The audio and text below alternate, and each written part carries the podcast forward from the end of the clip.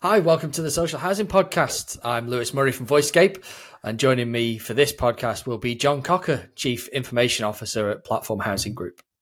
Uh, oh. Formed in 2018 following the merger of Waterloo Housing Group and Fortis Living, Platform Housing Group are now a 47,000 property landlord providing services across the whole of the Midlands.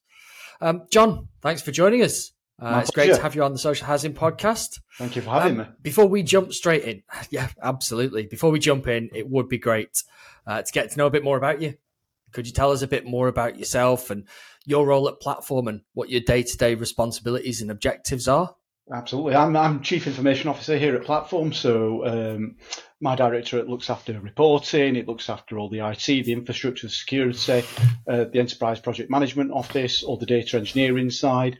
Um, obviously, quite a, quite a wide, wide remit, um, but also I sit on the executive team, so you know, taking part in the, the strategic discussions around uh, financial planning and planning for the business going forward as well. So you've got quite a few different hats I have to wear on a day-to-day basis. Absolutely.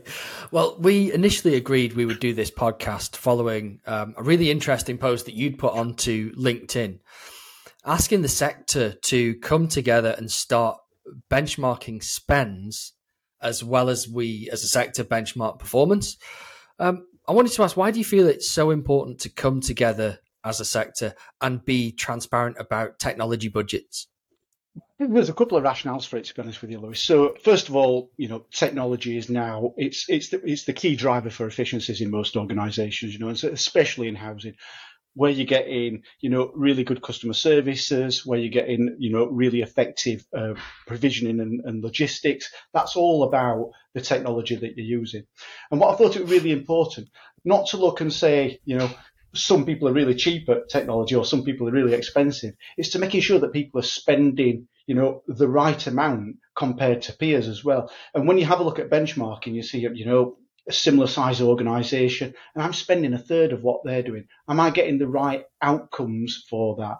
But similarly, uh, you know, an organization that might spend a huge amount of money doesn't necessarily mean that they're being wasteful because they could have really effective back end efficiencies with the rest of the business. So it's got to be seen as part of a whole. But I just think it's really important that we at least have that conversation so we can go to our peers and say, you know, you're spending half the amount of us. Are you getting the same outcomes? Is there something different I can do to make sure that I'm providing services to my organization in a better way?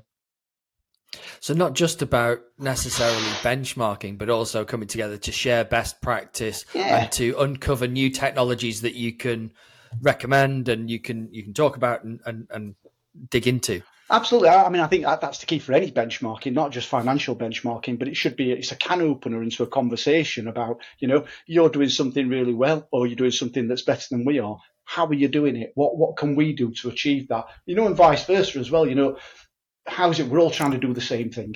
And so we're all doing the same things in slightly different ways. And you can speak to another housing associations that's the same size of us but you know, in one area, really strong, and we can take some really strong learnings from them from our side. But we're really strong in another area, and the fact that we're not in competition makes this sector, you know, unique and a really nice place to work because I can go and speak to colleagues in different uh, companies, and there's that spirit of sharing and spirit that we all want to get better, and the better way for us all to get better is for us all to share that best practice. So I think that's it's, it's a really nice thing about working in the housing sector. It is definitely. It's always been something that I've noticed. You know, from from kind of the outside looking in, that as a as yeah. a sector, everybody really pulls together, and everyone's really happy to yeah, um, share the best practice and I, show off to, what they're doing. They do. I mean, I used to work in business telecoms, so I'm not I'll tell not tell you the company, but I worked for a big big provider of telecoms, and you know it, it, it would be you'd get fired for speaking to your uh, to a competitor about anything. It just it was just a completely different mindset when I moved here and moved into a, into housing. And so we said, well, go and speak to them down the road and, and share what we've done. Like, are they actually going to speak to me? Yeah, you know, it's just like it's quite surprising when you have those conversations, but it is really nice.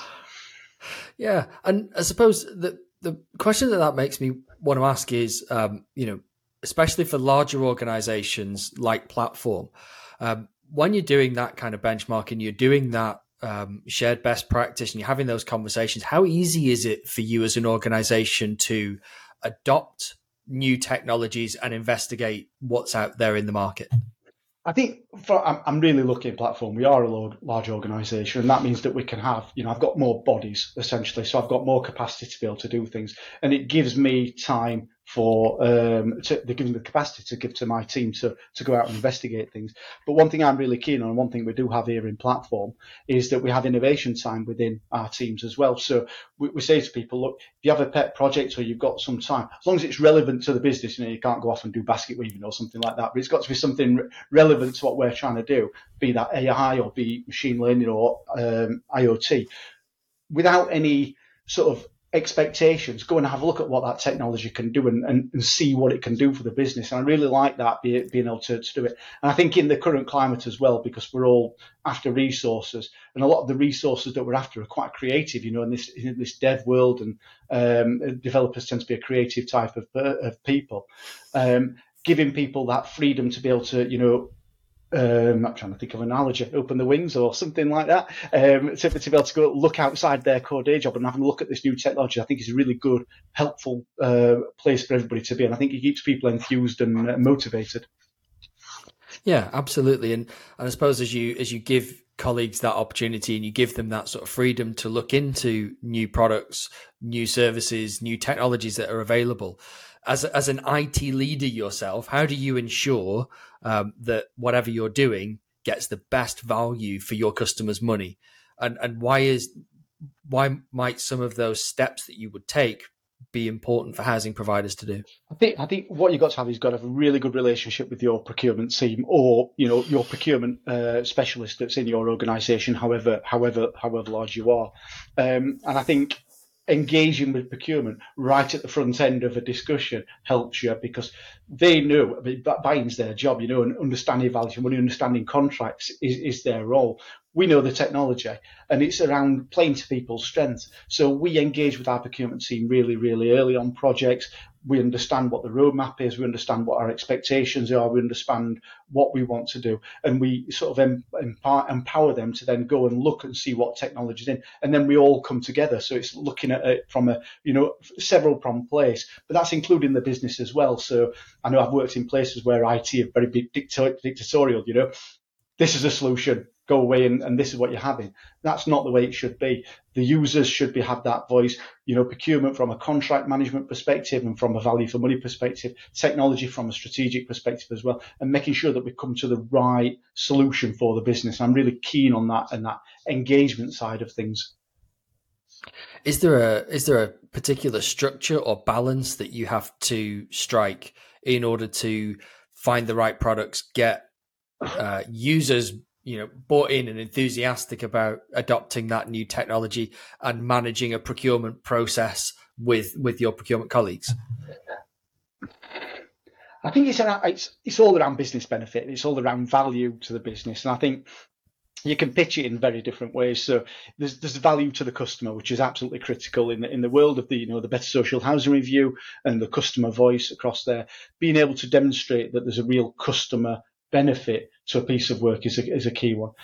Colleague benefit is the other aspect. You know, this makes your life easier with the corresponding aspect of if your life is easier and quicker, that means we can spend more time with our customers.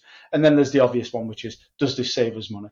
And you know, every housing association, we've got the seven percent rent cap uh, this year. Inflation, you know, it's still not dropped below double digits, so everybody's under pressure in terms of their financial metrics. And having value for money at the heart of what you're doing and making sure that, you know, I, I always equate it to, you know, this is an old person's rent. You know, this is their pension money that we are spending. Mm. And you've got to keep that in mind when you're going out and spending things. This isn't just, you know, money just don't grow on trees. There's actually somebody sat in their home, you know, perhaps not very wealthy, perhaps struggling to heat, perhaps struggling to, to uh, get enough to eat. And what we need to do is to bear that level of responsibility as a, as a, as a sector and say, actually, we're going to spend that money wisely and we're going to understand that this is going to have value to that person. I think that's a really key component of anything. Yeah, absolutely. You mentioned there the um, the rent cap uh, at seven and a half percent. I think it's seven. Seeing across it's seven, Lewis. I think it's seven. Yeah, yeah. I think they say it's, it's seven. right. Okay, I've got that wrong. Uh, so we've got the rent cap, um, and at the same time, what we're seeing across the board is that costs are going up significantly more than the rent cap, as, as you sort of rightly pointed out. Um, I mean, even if we just go off, um, you know, current rates of, of inflation, were you know plus ten percent. Absolutely. Um, and I know that for social housing providers, you, are probably a bit north of that um, because of just the, the types of things that you're trading in, you know, yeah, with absolutely. like repairs and assets and all that kind of stuff, maintenance, um, is you know, being particularly expensive. Um, how should how should that, in your in your opinion, how should that affect IT budgets going forward? Do you feel that that's an opportunity to um, increase IT budget to find greater efficiencies? How do you feel that that should maybe change over the next 12 months? Well, and I think this goes back to that, that budget benchmarking that we, that we started the conversation with. It's, it's mm. around mm. spending money that provides value. And so, you know, I think it's not around increasing the budget or de- decreasing it. It's about saying to the business, me spending this £100 gives £120 back in value.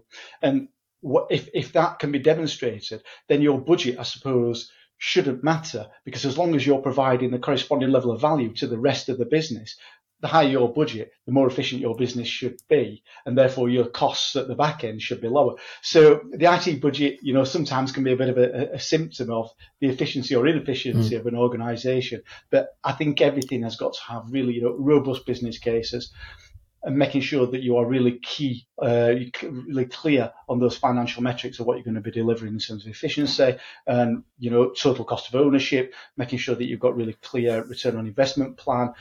And the benefits piece um, is, is such a critical aspect as well. I know in you know in uh, several organisations where you know projects are defined, and then they've got a level of benefits that are going to be done, and then the project gets delivered, everybody breathes sigh of relief, and then it's forgotten about, and the benefits aren't done. But that's not where the project should end. You should have a really clear, you know, benefits management process, a benefit management policy, really clear accountability of who owns that benefit.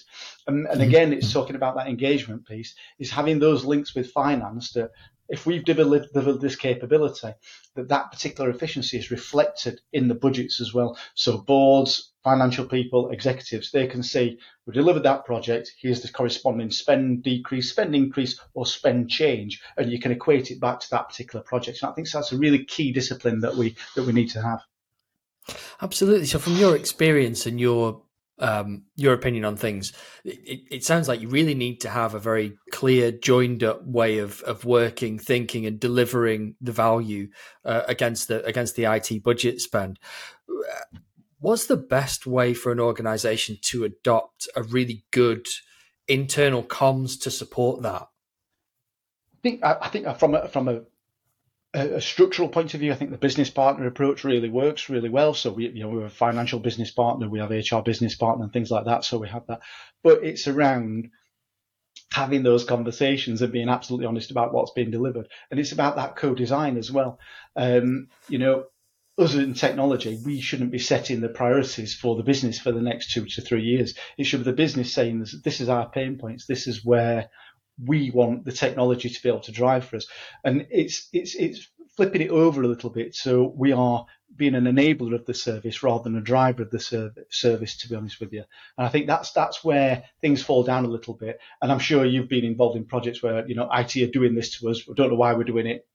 Why, you know why, why we're we doing this project? It's been implemented on us, and actually we need to flip that on the head. Where it's you know this is this is a business project. It's got an IT element on it, but the IT element is just one component of, you know, the change, the communications, the benefits process, and it's all wrapped up into one governance piece. So, so a clear communication of what the strategic and operational objectives are to ensure then that IT colleagues are able to kind of get behind that um, and, and sort of put all the wood behind the arrow. Everybody knows exactly what they're looking to deliver as a, as an end goal. Absolutely, absolutely, and it and it is the key, and it's having those conversations. As I said, it's it's around engagement, and it's true engagement as well. It's it's listening to the business, listening to the business pain points, and and being able to react to those. Yeah, absolutely. So, what are the main challenges that you're facing in IT at the moment? there's, there's quite a few at the moment. I mean, uh, I'm picking up. Sorry the, to dump that one on you. it's, it's, fine. It's, uh, I mean, you'll, you'll have seen in the papers today and uh, yesterday around the, the threat, cybersecurity threat that we're, they were facing, that the government are warning that they are expecting big threats. Now, again, I've, I've done quite a few talks on cybersecurity, and I'm, I'm fairly confident that the housing sector wouldn't be a primary target for sort of state-sponsored cybersecurity.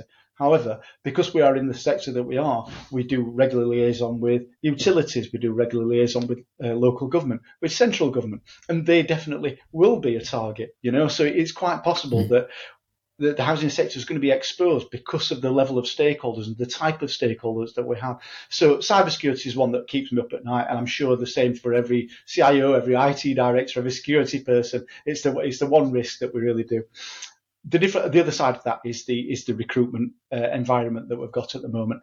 Key skills are hard to get and they're expensive, and we know that people, you know, if if you've got skill set in dynamics, for example, you know, you can pick and choose your roles because everybody's after those, and so we're seeing that in uh, wage inflation, for people, but also that we need to, as an organisation, making sure that we offer a, an attractive package or an attractive environment for people to come and work in, because people do have that level of choice, and you know, it's it's around making sure that we offer the incentives that might not be financial, that so we can compete with uh, with other organisations. You know, from a financial perspective, we're never going to compete with a big bank in central London. That's just not feasible. But in terms of our work life balance, in terms of our benefits, in terms of the culture and that cultural aspect that we can offer, I think you know we can we can do an attractive package. But it is a key risk. You know, you've got this these number of staff members that could get another job and go away and you know you're then left with a big hole, a big skills gap, a big capability gap that you can't fill, and then you, you you're going out to market, and if you're going out to market a year later, you know the, the salaries have increased, you know exponentially in that time period, and then you're going back to, to board for budgets, whilst not providing, in theory, any extra value. You know you, you're getting, you know you've, you've got the same capacity, the same uh, skill set, but actually it suddenly cost us an extra 20 or 30 grand more than it did do. And so the, the board are quite rightly saying, well, what extra am I going to get for this? And the answer is, well, actually nothing. This is just a status quo because of the way the wage inflation is going at the moment. Yeah. Okay. No, I understand that that challenge. It seems to be reflected across across the social housing sector um, and, and, in a few disciplines as well, I suppose, not just IT, because we had a conversation with colleagues of, of yours on this social housing podcast uh, a little while back with uh, Mark Mail. Uh, yeah. Uh, he talked about how property care um, invest in in their sort of um, in their engineers and and you know upskilling engineers so that they can grow with them and be part of the be, be part of the culture, I suppose. Absolutely, skills are in short supply. You know, skills are in short supply, and that could that be financial? You're right. You know, uh, trades in short supply, uh, development skills in short supply. You know, it's it is a definite job seekers market at the moment there, which prevents its own, prevents its own challenges. But on the plus side, you've got some really good candidates out there that you can get. So, so there's some advantages as well to the yeah, fact that I, I, the, skills are increasing out there. Yeah, I mean, not everything's a, is a is a is a negative, and I think because what we're seeing is because people are seeing this uh, the, these types of roles being really attractive, people are you know retraining, reskilling to move into these roles where there's where there's big gaps, and so hopefully you know that that pool will increase, but it's gonna it's gonna take time, Lewis. It's you know it's not to happen overnight, but you know um, the, the key thing for us as a sector and also I suppose any sector is having that apprenticeship pipeline and having that pipeline of people coming through who are either, you know, straight from school, straight from university, or indeed a bit older and looking for a career change and having the capacity to be able to bring those in to do an apprenticeship scheme and, and grow your own skills. Because I think that's going to be the key thing going forward and making sure that you've got that pipeline that, you know, you've always got this risk of really skilled people finding another role and making sure that you've got that constant uh, role of people being upskilled from internal and then making sure that you can, you can succession plan properly. And it's great for organizations like um, Platform to be able to do that. You know, a 40, um, 40 plus thousand property landlord, big IT requirements, big teams, bringing people in. You know, it's it, it's it's all about that the sustainability message that um, you know the the housing sector as a whole is always looking to promote. You know, bringing new skills in, giving people jobs for life. You know, giving them the tools that they need to go on and prosper, exactly like we do with you know giving homes to people, uh, and and those people being able to use those homes as a springboard into um, you know social mobility. Yeah, absolutely, absolutely. we, we are, you know, we're, we're, we're, social organisations. That's what that's what we're here to do. And you know, any opportunity we can provide, I think we, we have a we have a duty to, to do. I think, and and you're right. Yeah, it's a it's it's a great opportunity, and I think this is why a lot of people do work in the social housing sector because you know you're not you're not you're not lying in a shareholder's pocket you know the, the, efficiencies you make and the work that you do. You're seeing nice people in nice homes and that's you know it's a lovely thing to come to work to be able to do you know it's it's there's not many jobs where you come in and and, and see yourselves doing real good. And i think that's the housing sector as a whole it should be really proud of itself. Absolutely, there's there's there's a lot of really positive uh, impact that the, the social housing sector does, and it's a real, you know, it, it is great that it's there to support people in the right ways. Um, absolutely, absolutely there's one other question I had for you, um, and and you touched on it really, really briefly uh, much earlier on. Was um, about some of the advancements happening in technology, um, yeah. and and with with technology advancing at such a such a rapid pace, um, and we're seeing you know the mainstream adoption of artificial intelligence. Um, we're seeing Internet of Things devices like smart thermostats are are almost now the norm. How do you see the use of um, data adapting and growing uh, for social landlords in the future? I think what a lot of housing associations were really good at, you know, telling you what happened yesterday, and perhaps you know, and, and we're getting to a point now saying what's happening today. But what we've not really sort of grasped as, as a sector as a whole is tell you what's going to happen tomorrow. And I think the mm. the adoption of IoT and you know the device is is a, it's a means to collect data. Let's be honest, it's a means to collect data and bring that data into central point. But you hit on it, artificial intelligence. I mean, you know, 12 months ago, if you'd have said chat GTP to somebody, you know, that has, you know, looked at you, looked at you, gone out. But now, you know, you have conversations with people on in the sector or in, in IT that talking about that type of thing. And the way it's moved on very quickly, it's of frightening to think in 12 months' time, you know, what, what's it going to be capable of? You know, it's going to be embedded into Microsoft products going forward. Um, but there's threats there, as you can imagine. It's on our risk register, our operational risk register to understand what threat it could be. But obviously, it's a massive opportunity, Lewis, as well for us. You know, if you can have artificial intelligence thinking for itself, not only the customer inquiries, you know, that's that's a given, that's a standard technology, AI chatbots, AI on, on phones, that's been around for a while.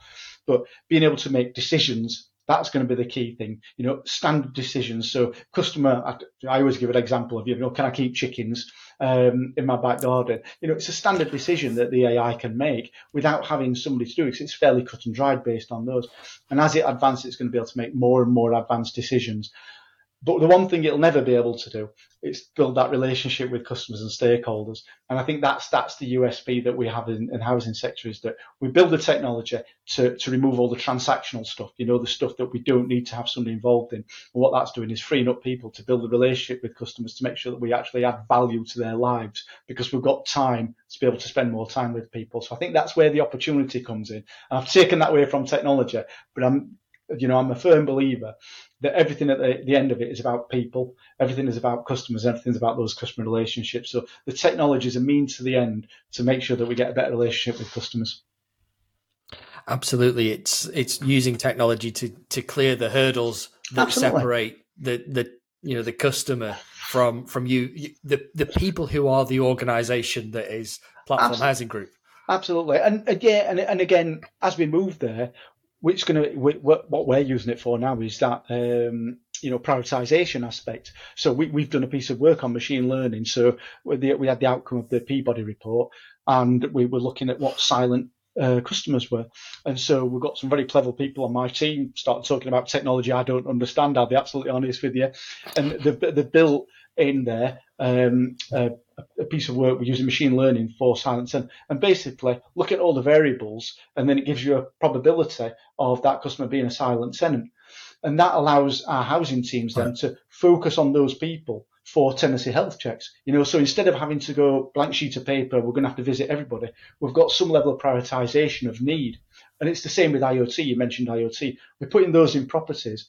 We can see with that data, you know, this property is losing, you know, one degree of heat every two minutes or something like that. We can see its insulation. We can prioritize using that information. So there's an immediate use for that type of thing without even looking for the future. We can we can do more with less because we can target the right people, the right properties at the right time. So you would say then, generally speaking, the the future of, of, of, technology is looking is looking very bright in the social housing sector Absolutely. because it's going to create better relationships between you know, customers and their landlords. Absolutely, I think that's that's the key, but properly implemented. You know, there's there's that what we, I mean, certainly from our perspective in platform, what we don't want to do is to have that technology barrier between us and our customers. You know, there's a lot of organisations in the private sector where, you know, you are you're, you're you're fighting against it, trying to speak to somebody. What we want to do is to make sure it's complemented, that it's so easy to use and it's so um, so good that it's the de facto way for people to go because you know you're going to get an answer straight away, you'll get the information straight away, but still have those channels for people who don't want to use it. But because you've got a lot of people using the technology, you've got the time to deal with those people out there. I think, you know, moving to a digital only housing association, that's not where we want to be. I'm sure others may look mm. at it, but that's not where we want to be. We want to have that choice for customers. And it's, it's clear that we've got that choice.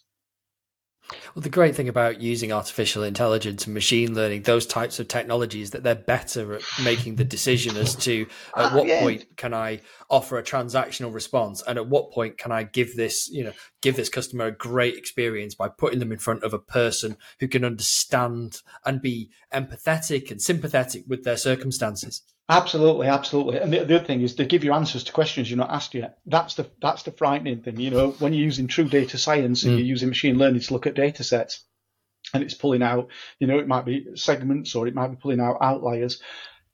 You've got to go and ask the question, what's this actually telling us? And there's probably insights within that data that the artificial intelligence is putting out for you that you've never even thought of, you know, and around how you can tailor services. So, you know, as we mature into that space, I think there's a lot of opportunities to be able to use that.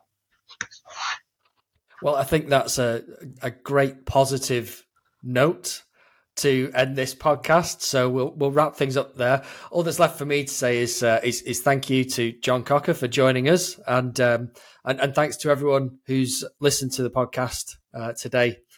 Uh, if you found any of the yeah thanks absolutely jon uh, really good to have a conversation with you and uh, and find out a bit more about uh, platform and your strategy hopefully other other uh, IT leaders such as yourself will, will hear what what you've had to say today find some uh, find some um, some some really useful nuggets of information in there and, and hopefully that'll help to bring the sector together and do some more some more of the benchmarking I think it's a Absolutely. great idea I really really like it Thank you for listening to the Social Housing Podcast with me, Lewis Murray. We'd love for you to be part of our inclusive community to learn and grow in the social housing space. Go over to Spotify, Apple Podcasts, YouTube, etc., and search for the Social Housing Podcast to be in good company with other social housing professionals. Also, feel free to connect with VoiceScape on LinkedIn.